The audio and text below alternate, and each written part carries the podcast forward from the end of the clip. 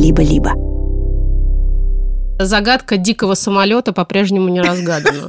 Когда мы разгадаем это, все, я буду считать, что моя миссия на Земле завершена. Алеш, быстрый самолет? Нет, дикий самолет. Чем тебе не нравится существование дикого самолета? Нет, мне нравится. Я просто хочу понять его отличительные признаки, чтобы, как бы, если я его увижу, чтобы узнать, например, хотя бы.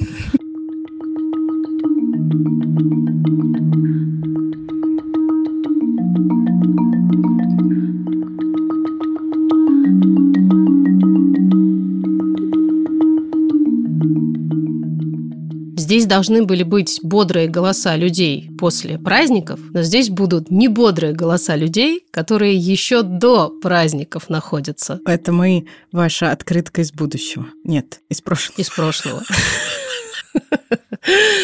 Нас зовут Маша Карнович-Вула. Иксукс Красильникова. И сегодня мы ретроспективно, так сказать, решили быть оливье и селедкой под шубой. Российского подкастинга. Крабовый салат и мимоза остались за бортом. Плавают там такие несчастные. Ну, с Новым годом! С Новым годом! Если у вас еще остались салатики, не ешьте их. Потому что сегодня 19 декабря. Ой, января. 16. Короче, вы поняли, насколько мы сегодня хороши, бодры и работоспособны. Нам стыдно за это? Нет, нам за это не стыдно, в жопу стыд. Опа, вот об этом-то и будет сегодняшний эпизодик. Эпизодик подкаста «Никакого правильно», кстати. Студии «Либо-либо». Да, спасибо большое. Еще раз нормально анонсируем. Выпуск про стыд. Потому что новогодние праздники закончились, и пора избавляться от лишних килограммов. Неправда, не пора. А неприятные эмоции, от которых не то чтобы нужно избавиться, но как бы понимать, что за ними стоит, зачем они нужны и нужны ли, можно. Мы хотели бы, чтобы стыда на этой планете было меньше у всех людей, которые вынуждены его испытывать слишком часто, потому что пришлось этому научиться. Мы будем в этом выпуске много говорить о разнице между стыдом и виной. Но об этом говорим не только мы, а куча разных интересных людей, которые иногда об этом пишут. Книги. Что? Книги?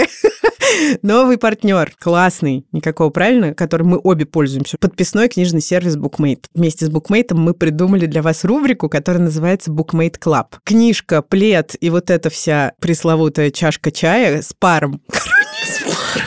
То, что нам всем полезно в январе, феврале и в прочих зимних месяцах. Пожалуйста, позаботьтесь в этом смысле о себе. Давайте. О какой же книжке мы расскажем в Bookmate Club сегодня? Сегодня в нашем клубе книжка датской писательницы и психотерапевтки Илсы Санд. Она называется «С любовью к себе. Как избавиться от чувства вины и обрести гармонию». Помимо всего прочего, Илса Санд хороша тем, что она пишет маленькие книжечки. Маленькие такие. Их реально можно прочитать за раз. Прям вот лечь с пледиком и чаем, и если у тебя есть там пара часиков, все сразу прочитать. И встать через два часа сразу освобожденный от чувства вины. Абсолютно, да. Класс. Я узнала про Илса Санд, когда стала изучать тему высокочувствительности в людях и в себе, в частности, потому что Илса много пишет про высокочувствительных людей и вообще специализируется на этой теме. И как мы понимаем, мы, высокочувствительные люди, чувство вины и стыда, как и все остальное в этой жизни, ощущаем на максималках. И нам действительно часто не хватает вот этого теплого, доброго, человеческого подхода к самим себе. Илса очень простым языком, очень понятным, не нужно никакой специальной подготовки для того, чтобы читать ее тексты, рассказывает, как это все устроено и как попробовать сделать по-другому. Никаких волшебных таблеток, естественно, но душевно меня как-то ее книги греют. Вот так скажу. Книгу «С любовью к себе. Как избавиться от чувства вины и обрести гармонию» Илсы Сант можно прочитать в букмейте. Ссылку на нее мы оставим в описании этого выпуска. А если вы, например, ее уже читали или вина для вас вообще не актуальна, завидуем, почитайте что-нибудь другое. Очень много там и художки, и нонфикшена. У меня сразу несколько книг в параллели, которые я читаю в букмейте. Триллеры, коллеги. Что же еще нам почитать под одеялом? Фантастика, уютные романы, все, что вам нравится. Если вы уже пользуетесь подпиской Яндекс Плюс, я вот, например, пользуюсь, то вы можете просто подключить опцию Bookmate там и читать все книги из каталога. То есть что триллеры, что Илса Санд, больше 200 тысяч книг в текстовом и аудиоформатах. Читайте через приложение в любое время. Для тех, у кого Яндекс Плюс еще нет, мы предлагаем промокод никакого. По нему подписка плюс с опцией Bookmate действует бесплатно аж 45 дней. Прикольно. Этого вполне достаточно, чтобы распробовать и Bookmate, и другие сервисы. И за 45 дней можно прочитать абсолютно все книги, которые когда-либо написала Илса Санд. А я подумала, все книги, которые есть в Bookmate, которых 200 тысяч. Нет, это нет. Ну, для сверхлюдей. Подробности в описании эпизода.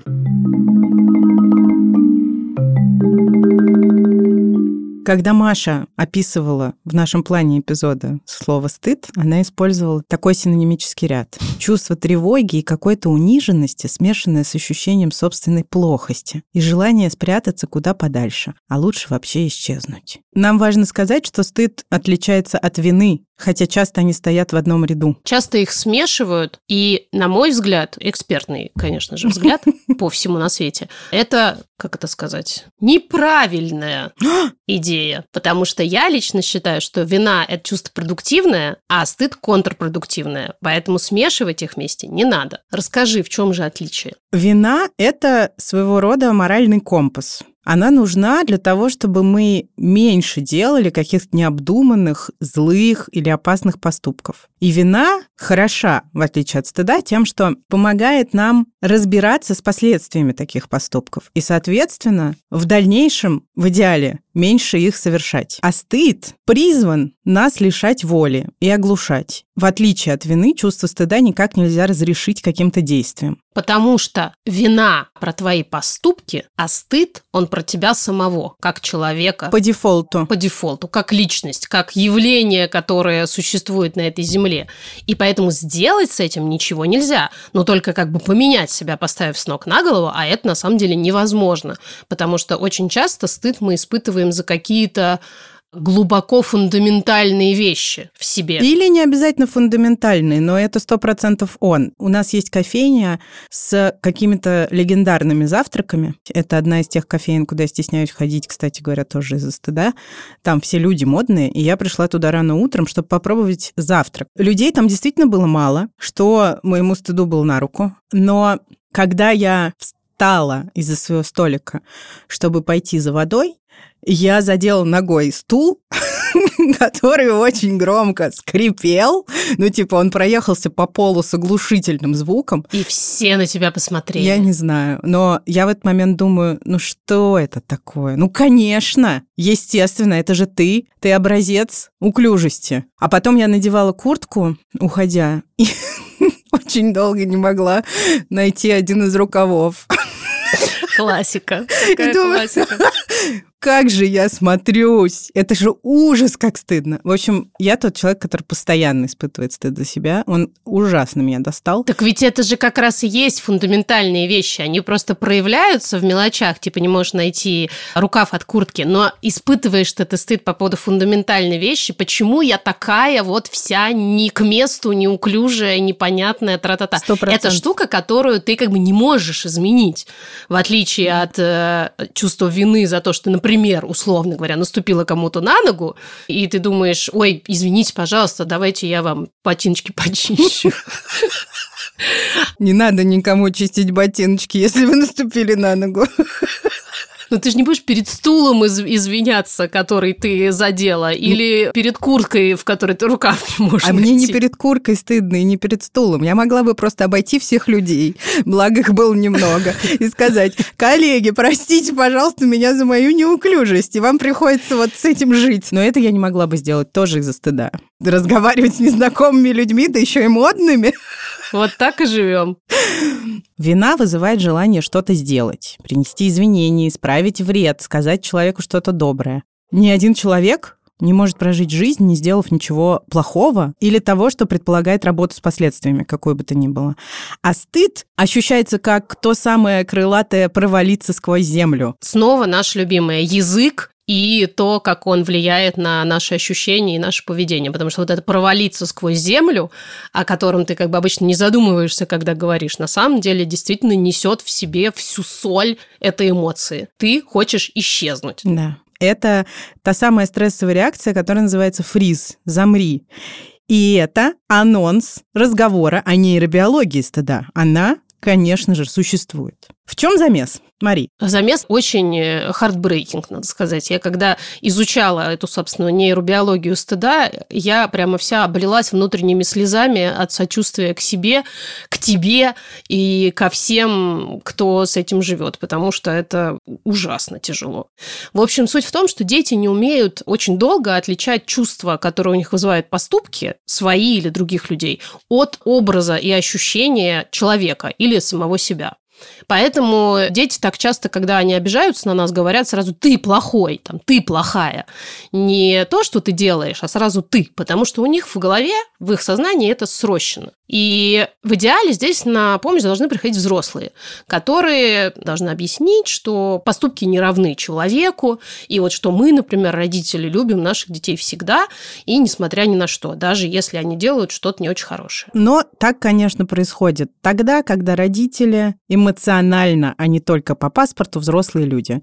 И мы не хотим тут утверждать, что все такими должны быть, но кажется, у условного нашего поколения есть, во всяком случае, стремление такими быть. Однозначно. К сожалению, эмоционально растить мы вынуждены себя сами, но уж... Как сложилось. Вот такая мы сложная колбаска внутри поколения сэндвича. Многие из нас-то выросли с эмоционально невзрослыми старшими родственниками, и поэтому в каждом удобном и неудобном случае стыд смешивался у нас с представлениями о самих себе. То есть мы буквально каждый день купались в этих токсичных ваннах, которые были наполнены вообще глупыми, совершенно ничего не значащими мелочами, типа порванных колготок, грязных рук, тройкой по математике или какой-нибудь потерянной тетрадкой.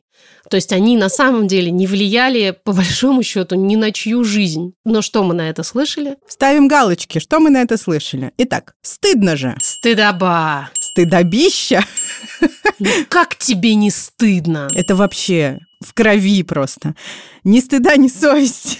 Ну и, конечно, стыдно у кого видно. Это говорили мы уже чаще друг другу и заливисто хохотали. А что имеется в виду? Расскажи мне, Машуль. Я знаю эту поговорку. Что она означает? Она означает стыд относительно тела. У нас грудь выросла. Это имеется в виду? Ну, и это, и если у тебя, я не знаю, ширинка расстегнута. Кстати говоря, я помню штуку такую, что очень многим людям, мне в том числе, снятся или снились в подростковом возрасте сны про то, как ты голый идешь по школе. Да. Или у меня не голый, у меня почему-то часто бывала нижнюю часть, я забыла. Я типа в кофте и без юбки или без штанов. И это вот какая-то штука, которая как раз связана очень со стыдом. Да, это, конечно, все опосредованно, вроде как говорит о нашей уязвимости эмоциональной, но по сути, да, это именно про то, что без одежды одежды мы чувствуем себя просто чудовищно. Но это такой стыд на максималках, это такой ultimate стыд. То есть хуже этого вряд ли что-то может быть. Абсолютно. И в этих снах как раз больше всего на свете ты хочешь исчезнуть, просто испариться. Что же происходит в этот момент, когда мы ребенок?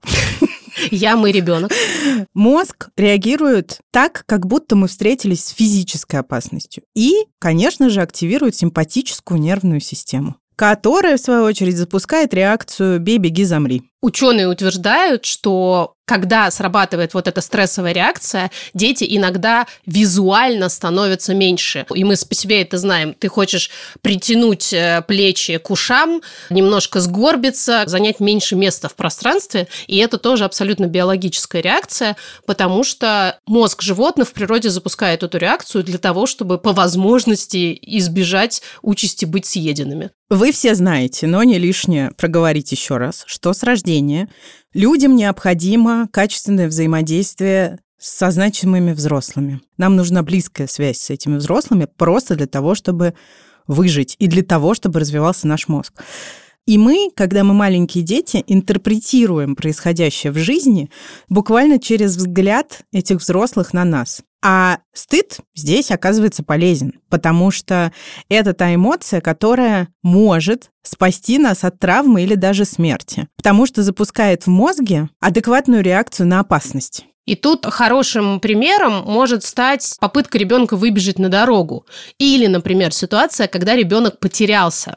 Наверняка многим из вас знакома история, когда ты испугался сильно за ребенка, и в этот момент, если не успеешь себя поймать, а очень часто ты можешь не успеть себя поймать, ты начнешь орать. То есть редкий человек, если он очень сильно испугался на ребенка, начнет разговаривать с ребенком спокойно, медленно и размеренно. Если, например, тебе на секундочку показалось, что в торговом центре ребенок потерялся. И это как раз хорошо, потому что, опять же, это биологически обусловленная реакция, которая должна запечатлеть в мозгу у ребенка ситуацию опасности. И твои крики, которые как бы должны заставить его испытывать стыд, типа «ты куда побежал? Да ты что творишь?» Вот эта вот искренняя реакция, она призвана в определенном отделе мозга поставить ребенку заметочку. Вот так делать настолько опасно, что не делай так никогда. А в нашем детстве инструмент вызова стыда и, соответственно, механизм запуска симпатической нервной системы запускался слишком часто. И в тех ситуациях, которые никак не угрожали нам непосредственной опасностью. Многие из нас знают, как было стыдно испачкать одежду, угу. поцарапать коленку, слишком откровенно поговорить, все что угодно. И это не потому, что наши родителями были какими-то особенно злыми. Но так или иначе, адекватным ответом на возбуждение симпатической нервной системы должен быть запуск парасимпатической нервной системы. И это то, что в идеальном мире позволяют детям сделать родители, потому что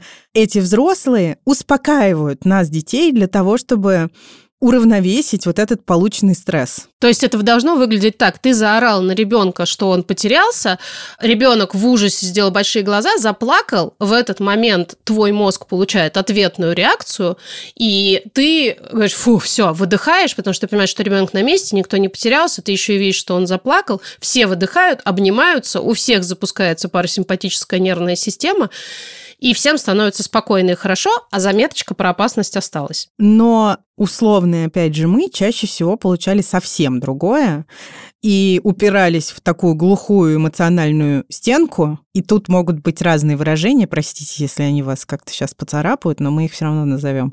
Я тебя не простила или не прощу. Слышать тебя не могу, уйди с глаз долой. И даже я тебя больше не люблю.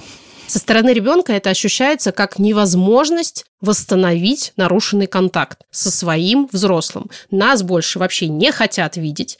И тогда то, что могло бы ощущаться как вина, то есть мы что-то такое не очень хорошее сделали, принесли свои извинения или как-то поработали над последствиями, нас простили, все рады, превращается в стыд, потому что ты понимаешь, что исправить ты ничего не можешь, тебя больше не любят, все, значит, я как существо как человек неправильный или неправильное. И вот возвращаясь к нейробиологии, на том месте, где должны были отпечататься знания о какой-то опасной ситуации, отпечатывается наше самоощущение о самих себе. Понимаете? Как это страшно, да. потому что мозг, он ведь очень умная система, и есть специальное местечко, где должно было вот это вот отпечататься о том, что на дорогу не ходи, в торговом центре не убегай, тигры не гладь. Но мы тебя любим. А у нас в этом самом месте большими буквами написано «ты плохая». И очень легко это проверить, потому что, мне кажется, у большинства из нас есть какие-то истории из детства, где мы очень хорошо помним вот это чувство стыда, что мы какие-то ужасные, а что мы сделали, не помним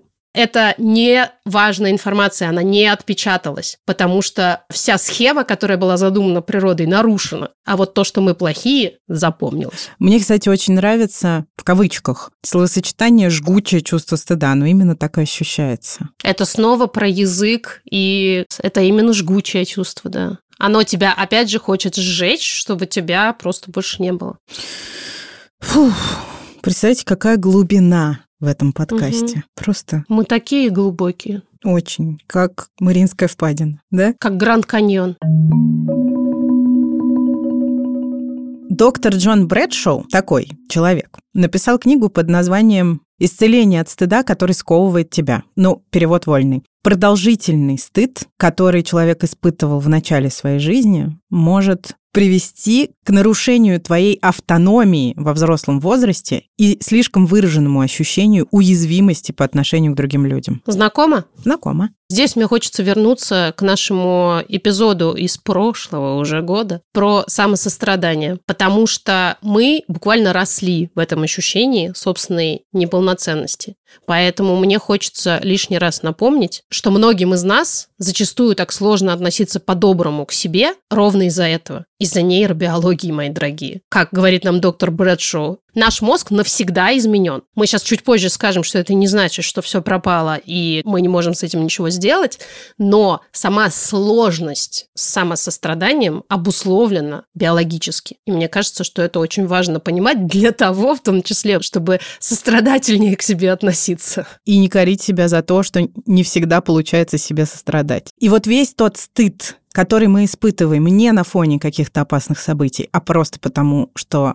нас заставляет окружающая среда и люди верить в то, что мы неполноценны, называется токсичным стыдом. Это все сформулировал аж в 60-е годы 20 века мужчина по имени Силван Томпкинс. И он нам сказал тогда еще, что токсичный стыд может вызвать разные нарушения ментального здоровья, потому что он создает, естественно, формирование низкой самооценки, тревожность, иррациональное чувство вины, перфекционизм и зависимости. К чему же конкретно приводит этот токсичный стыд, когда ты с ним долго живешь? В 2014 году одни исследователи, которые опубликовали свою работу в журнале Social Cognitive Affective Neuroscience, проводили МРТ-сканирование человеческих мозгов мозга для того, чтобы понять, как конкретно с точки зрения нейробиологии мозг реагирует на стыд. И они обнаружили особые зоны, которые активизируются тогда, когда человек испытывает стыд. Это было очень важно понять для того, чтобы потом понять, как стыд меняет мозг на физическом уровне, а он меняет. Так вот, они обнаружили, что сильнее всего стыд влияет на амигдалу, или по-русски это называется миндалевидное тело. Она отвечает за формирование эмоций у нас. И в тот момент еще неизвестную зону, которая называется инсула. Ученые выяснили, что эта часть мозга, инсула, она как бы отвечает за следующий этап после амигдалы. То есть она осознает те эмоции, которые мы ощущаем, и регулирует поведение, которое связано с этими эмоциями. А это очень важно. Используя эту информацию, другие исследователи, которые занимались комплексным посттравматическим стрессовым расстройством у детей от 9 до 17 лет, выяснили, что у тех детей, у которых не было детской травмы, не было и изменений в структуре мозга. А вот то, что они увидели среди детей с травматичным детством, их самих поразило. Та самая инсула у травмированных мальчиков увеличивалась, а у девочек уменьшалась в размере. И это значит в том числе, что травма влияет по-разному на девочек и мальчиков. Вот тебе и биологические отличия мужчин от женщин. Вообще объем инсулы с возрастом уменьшается. И получается, что у травмированных девочек она уменьшается сильно раньше. То есть если у женщин, которые не испытывали детскую травму, она уменьшается только с возрастом, то у девочек, которые испытывали травму с самого детства. И так как инсула ассоциируется с эмоциями отвращения и стыда, становится понятно, почему так много женщин, которые в детстве подвергались травмирующему опыту, вырастая, имеют такие ужасающие последствия для ментального здоровья, как разные расстройства пищевого поведения и другие нарушения. И все это происходит потому, что испытывая отвращение и стыд и имея уже уменьшенную вот эту самую инсулу, которая помогает нам регулировать наше поведение, то есть не помогает в случае травмированных девочек, а еще и сверху накладывается культура бодишейминга, диетическая культура и все то, в чем мы живем. Именно поэтому в случае с травмированными девочками так распространены расстройства пищевого поведения. Мы, будучи травмированными, просто не имеем биологической возможности управлять своим поведением. Нам это делать значительно сложнее, чем мальчикам. А еще есть такое предположение, что поскольку у мальчиков эта самая инсула увеличивается, то мальчики на стыд чаще всего реагируют гневом и поведением соответствующим. Мальчикам часто, наоборот, хочется напасть на того, кто заставляет их испытывать стыд. И вот еще интересная штука. Стыд может влиять не только на людей конкретных, но и на целые группы. И это механизм работы стигмы. Исследований в этой сфере пока еще недостаточно, но те, что уже есть, показывают результаты вполне однозначные. Стигматизированные люди живут с худшим ментальным здоровьем. Но не только ментальным, потому что последствия для физического здоровья тоже очень заметны. Увеличенное кровяное давление, повышенные риски диабета и заболеваний сердечно-сосудистой системы. А еще стыд сам по себе ассоциируется с меньшей продолжительностью жизни ВИЧ-положительных людей. Вот так вот. А мы знаем, сколько стыда зачастую приходится в жизни испытывать ВИЧ-положительным людям, к сожалению.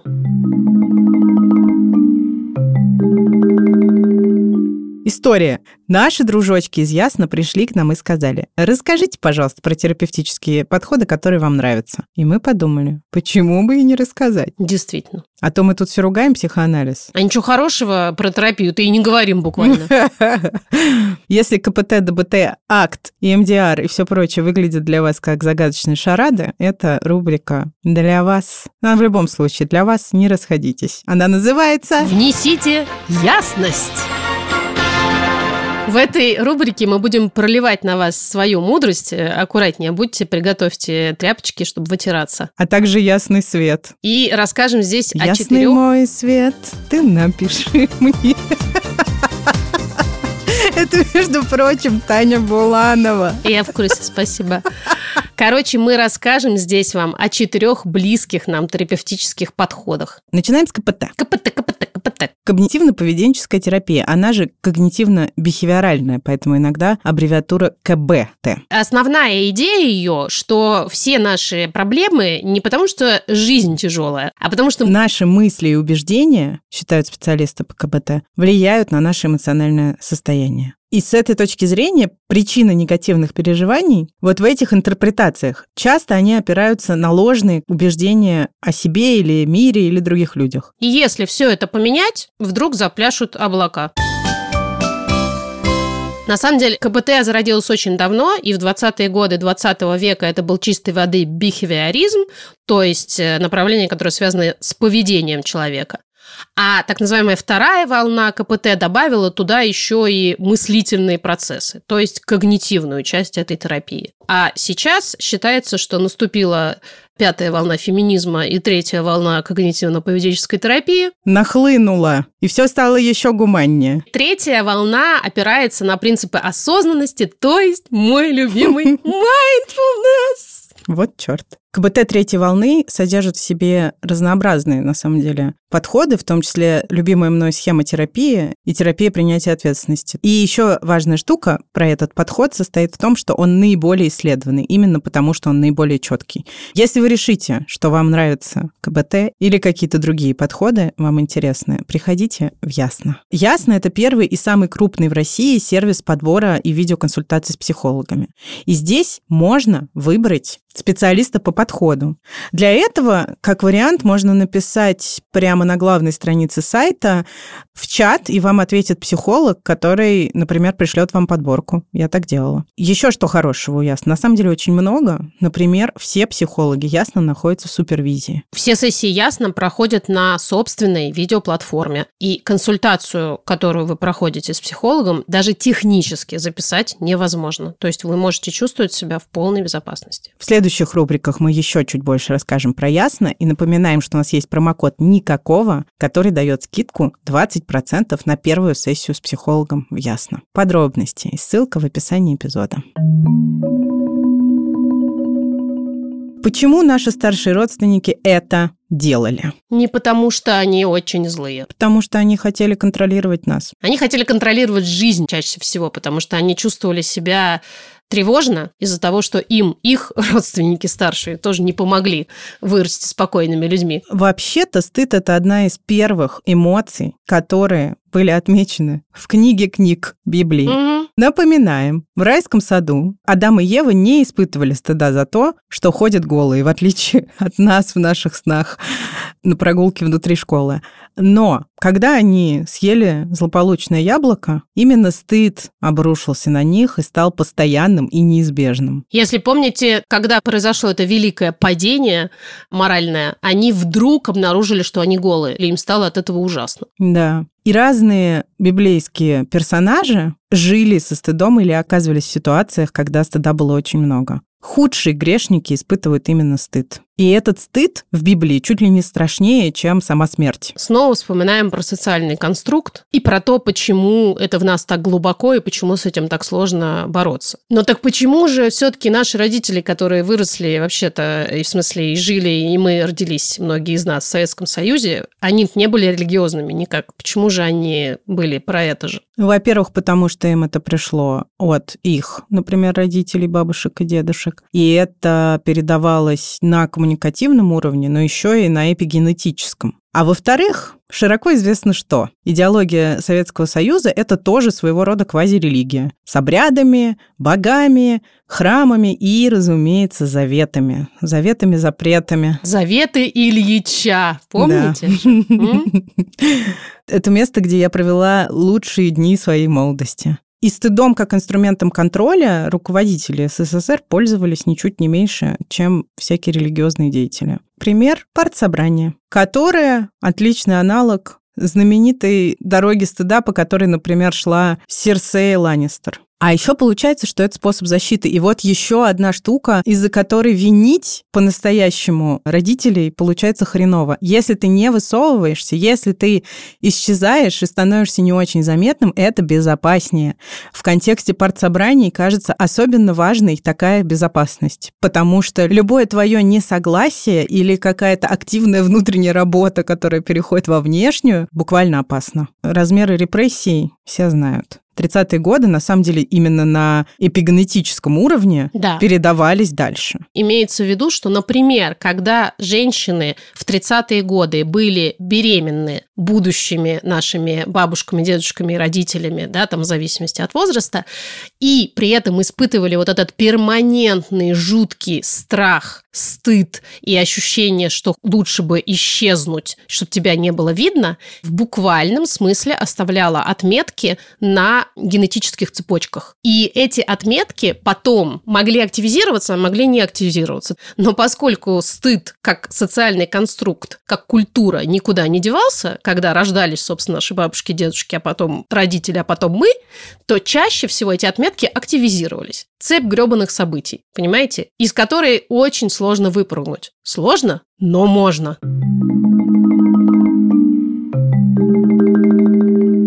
Как поет Noise MC, хорош тараторить, даешь хардкор. Поэтому сейчас мы послушаем ваши истории, и они нам очень важны, как всегда. А дальше мы расскажем, можно ли что-то со всем этим грузом огромным сделать. Привет, дорогой подкаст. Эмоцию стыда всегда очень активно педалировала моя мама. Она говорила, что стыдно не помогать родителям, стыдно плохо учиться, стыдно говорить за себя, стыдно быть выскочкой. И, конечно, это во многом а, очень сильно на меня повлияло. Мне до сих пор очень сложно подсвечивать где-то свои достижения, свои заслуги. Испытываю большое чувство вины, ну, прежде всего, перед своей мамой сейчас, до настоящего время, когда в чем-то я не помогаю. И мне кажется, что это ужасно. Но во многом благодаря вам мы сейчас не все эти темы обсуждаем, много говорим про то, как она меня воспитывала. И, конечно, мама признает, что так воспитали ее, и она просто не знала, что можно по-другому. Спасибо вам. Хочется рассказать вам про стыд, потому что я его испытываю прямо сейчас, после того, как провела целый день дома с двухмесячным ребенком и не смогла сделать ничего я знаю, что муж придет домой, и мне будет очень-очень стыдно, потому что, ну, я же весь день провела дома, а он же весь день работал, и я думаю о том, что он будет раздражаться, и испытываю это противное липкое чувство стыда, хотя умом понимаю, что совершенно ничего плохого не сделала, и думаю, что, в принципе, он меня в этом тоже обвинять совсем и не будет, потому что он адекватный человек. Но вот это чувство, которое плетется за мной откуда-то с детства, возникает в самые неподходящие моменты.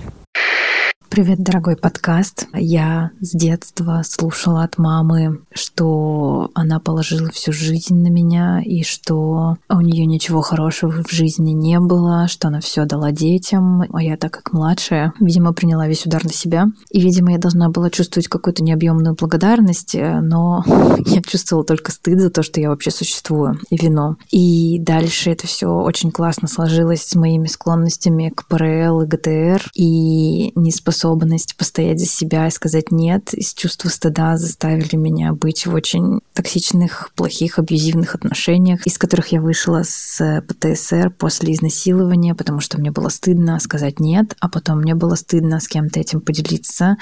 И, в общем, стыд со всех сторон подиспортил мне жизнь, но я продолжаю с этим работать. Здравствуй, любимый подкаст. Тут, наверное, все будут рассказывать о стыде навязанном, так скажем. А у меня стыд реальный. Когда я была ребенком, лет 6-7, я все время занималась рабингом. Только без партнера, разумеется. Не буду говорить, что это. Стыдно. Загуглите, пожалуйста. И я это делала даже в школе, на уроках, за партой. Это отклонение происходило со мной то ли от того, что я росла с мамой, которая избивала меня просто потому, что у нее было плохое настроение. Она же приводила домой мужиков и трахалась с ними в метре от меня, думая, что я сплю. Мы жили в одной комнатушке, спрятаться ей было некуда. И мне тоже, в общем-то. Почему не она к мужикам ходила, это вопрос. И вот я выросла, мне почти 40, я замужем 12 лет, и у меня большие проблемы с сексом. Я ненавижу себя за получение удовольствия, испытываю дикий стыд после оргазма. Я чуть ли не блюю, настолько я чувствую отвращение. И, конечно же, я всячески избегаю секса до последнего. И я впервые об этом вот сейчас рассказываю. Я даже не рассказывала об этом своему психотерапевту, потому что стыдно. Вот такая кринжовая история. Может быть, вы ее не включите в подкаст. Я пойму. Здравствуй, дорогой подкаст. Меня зовут Ира, мне 32 года. У меня есть шестилетняя дочь. Все детство и юность стыдилась родителей, себя, своей сестры. Родители пристыживали по поводу и без повода. Фраза «у тебя ни стыда, ни совести» звучала очень часто и отпечаталась на мне. После рождения дочки в 2017 году во мне стали бороться две позиции. Я взрослая, и я знаю, что делать со своей жизнью, и как бы так воспитывать дочь, чтобы родители меня похвалили. Со временем стала побеждать первая позиция. Но в 2020 году меня избил отец. Мама стояла в полутора метрах от нас и смотрела. Когда я села на пол, она побежала успокаивать отца. На этом наши отношения закончились. Я пошла снимать побои и в полицию. Но это тоже было испытанием. Где-то три или четыре больших дядьки в участке стыдили меня и говорили, как так можно на собственного отца заявление подавать. Когда это не подействовало, они говорили, что если я не заберу заявление, меня поставят на учет как дебашира. Но я не забрала заявление. В итоге пошла в суд и выиграла его. Какая это была победа. Такое освобождение. После этого, во время поездки в Петербург, я сделала себе на шее сзади татуировку. Ни стыда, ни совести, ничего лишнего. Так и живу. Вроде бы счастлива. Стыда стало гораздо меньше. Я от него не избавилась полностью, но его стало минимум. Татуировка ни стыда, ни совести, ничего лишнего. Это просто... Ох, какие истории. Слушайте, я даже не знаю. I'm speechless. У нас работа такая разговаривать, рот открывать. Но он открывается только в смысле падения челюсти. Вы все восхитительные. Как вы все это все пережили? Да. Уф. Это просто потрясающе во всех смыслах. И в плохом потому что сколько испытаний, сколько насилия, сколько и психологического, и физического, сколько э, отвержения. И при этом это потрясающе в самом лучшем смысле, потому что вы действительно все это пережили, слушаешь ваши замечательные голоса, ваши истории, как вы идете дальше по жизни, как вы с этим справляетесь, и просто, правда, нет слов. Я бы только, может быть, еще добавила, что я не услышала в этих историях ничего, за что я бы испытала, условно говоря, испанский стыд, когда да. тебе стыдно за кого-то еще. Мне кажется, вы не сделали ничего стыдного. Из того, о чем вы нам рассказали, ничто не звучало как основание для того, чтобы стыдиться самих себя. У меня есть только большая благодарность за то, что вы это либо пережили, либо переживаете сейчас, но рефлексируете, и хочется, конечно, чтобы это все оставалось позади. Думаю, что как раз татуировка как способ переработки какого-то тяжелого опыта. Очень классная штука. Нам очень подходит. Да. То, что вы делаете татуировки, то, что вы записываете сообщения нам в подкаст о вещах, которые вы даже психотерапевтам не рассказывали, это на самом деле действительно инструменты борьбы со стыдом. Потому что есть такая теория, что стыд живет там, где темно и пыльно. А как только ты что-то выносишь на белый свет, стыд сразу скукоживается. Мы не говорили о том стыде, который связан с сексуальной сферой нашей жизни, но вообще-то это просто отдельная огромная тема. Существует очень много исследований по этому поводу. И этот стыд напрямую и очень тесно, опять же, связан с религиозными догмами и привнесен в нашу светскую жизнь ровно оттуда же. Есть еще такая идея, что секс – это пространство свободы человеческой, очень сильной, очень мощных чувств, которые сложно контролировать. А как мы выяснили, стыд – это инструмент контроля, Поэтому именно сексуальная сфера жестко регулируется и со всех сторон обкладывается этим самым стыдом для того, чтобы люди не вырывались на свободу. И мне кажется, это тоже очень важно помнить для того, чтобы понимать, откуда в нас эти чувства. И отделять снова и снова нас самих от того, что нам навязано извне. Я уже, кстати, здесь рассказывала историю, если я правильно помню, про то, как мама застыдила меня страшным образом в 13 лет, обнаружив меня читающую газету «Спид-инфо». Это, на самом деле, наложило огромный след на все мое ощущение самой себя и моей сексуальности в частности.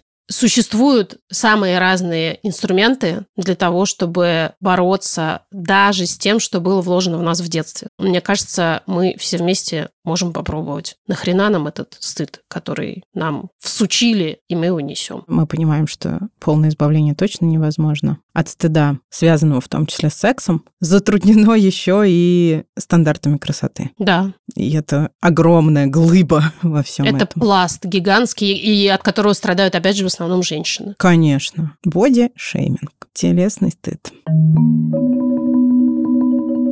Что ж делать? Кроме того, чтобы сесть и, и поплакать. Чернышевский, наверное, ничего про это не говорил.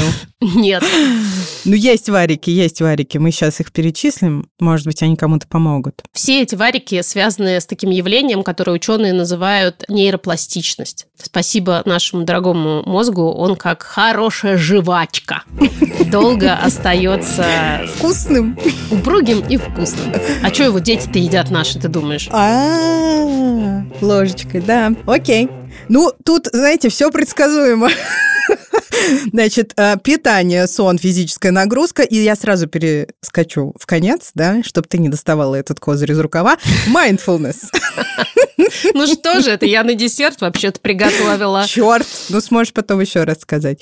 Нужно это для того, чтобы у мозга, в принципе, была возможность меняться. Он должен быть жизнеспособен и желательно бодр. И все вот это физическое ему для этого необходимо. Дальше любая полезная нагрузка на мозг. Например, исследования показывают, что изучение иностранных языков, привет мне и моим мучениям, связанным с славянским, увеличивает количество серого вещества. А именно серое вещество в том числе помогает нам регулировать эмоции. Хотя, казалось бы, оно же серое. Еще не забываем, что это способ профилактировать деменцию. В общем, с какой стороны не посмотри. Музыка! Представляешь? Специально для тебя. Я как увидела, так обрадовалась. Думаю, господи. Наконец-то польза от этих увлечений. Но я должна сказать, что я пошла к преподу заниматься гитарой и пошла заниматься вокалом. У меня немножко другая была с вокалом дорожка. И это же очень хороший стресс-релиз. Еще, как оказалось, это как некоторый новый навык влияет на нейропластичность. И еще просто приятно, когда тебе говорят, что у тебя, оказывается, хороший голос, хороший диапазон, и очень хороший слух. Вообще помогает э, изучение чего угодно нового. Сон на другой стороне кровати, дорога с работы домой по непривычному маршруту, покупки в каком-то новом магазине, переезд, путешествие, что хотите. Это все влияет на нейропластичность мозга. Поведенческие всякие работки, например, КБТ, о котором мы уже рассказали в этом эпизоде, и или какие-то когнитивные тренинги. Такая штука, которая называется нейромодуляция. Это это воздействие на мозг с помощью специальных очень умных приборов. Их э, много разных, но довольно популярная, например, в Америке штука, она называется ТМС. Это транскраниальная магнитная стимуляция. Это вам магниты в черепушку вставляют. Да. И она в Америке одобрена, например, для лечения резистентной депрессии. EMDR, он же ДПДГ. Он же какая-то загадочная магическая фигня с карандашиком. Десенсибилизация и переработка движением глаз. Странное волшебство, научно доказанное, помогающее в том числе в работе с э, травмой. Дальше здесь на этом месте стоит Роскомнадзор, то есть исследование контролируемого приема психоактивных веществ. У нас, видимо, никогда этого не будет, но в Америке и в Европе кое-какие исследования на эту тему ведутся. Так. Ну и здесь я все-таки закончу своим десертом. Машуль, неужели mindfulness? Показывают исследования, что он, понимаешь, физически меняет мозг. То есть буквально вот это наша самая инсула, например, которая у нас уменьшается, ее можно как фит фитнесом обратно подрастить. Ты понимаешь, я спрашиваю? А я давно об этом знаю. Мы же знакомы с тобой. Мы знакомы. Вот и слава богу. Короче, берем гитарку, поем, машем карандашком перед глазами, параллельно медитироем, ну и Роскомнадзор, если кому повезет.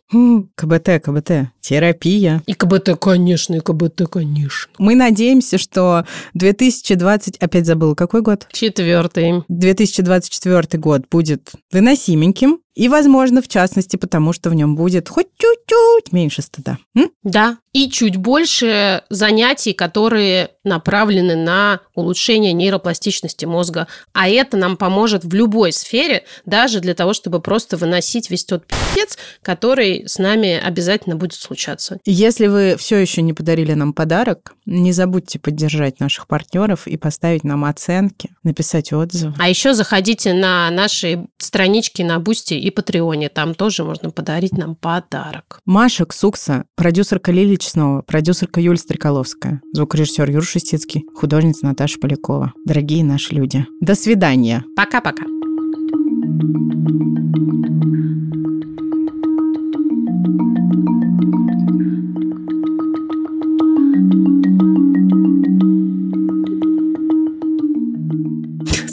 Юля опять превзошла сама себя. Внесите ясность. В комнату вносит ясность под торжественную музыку.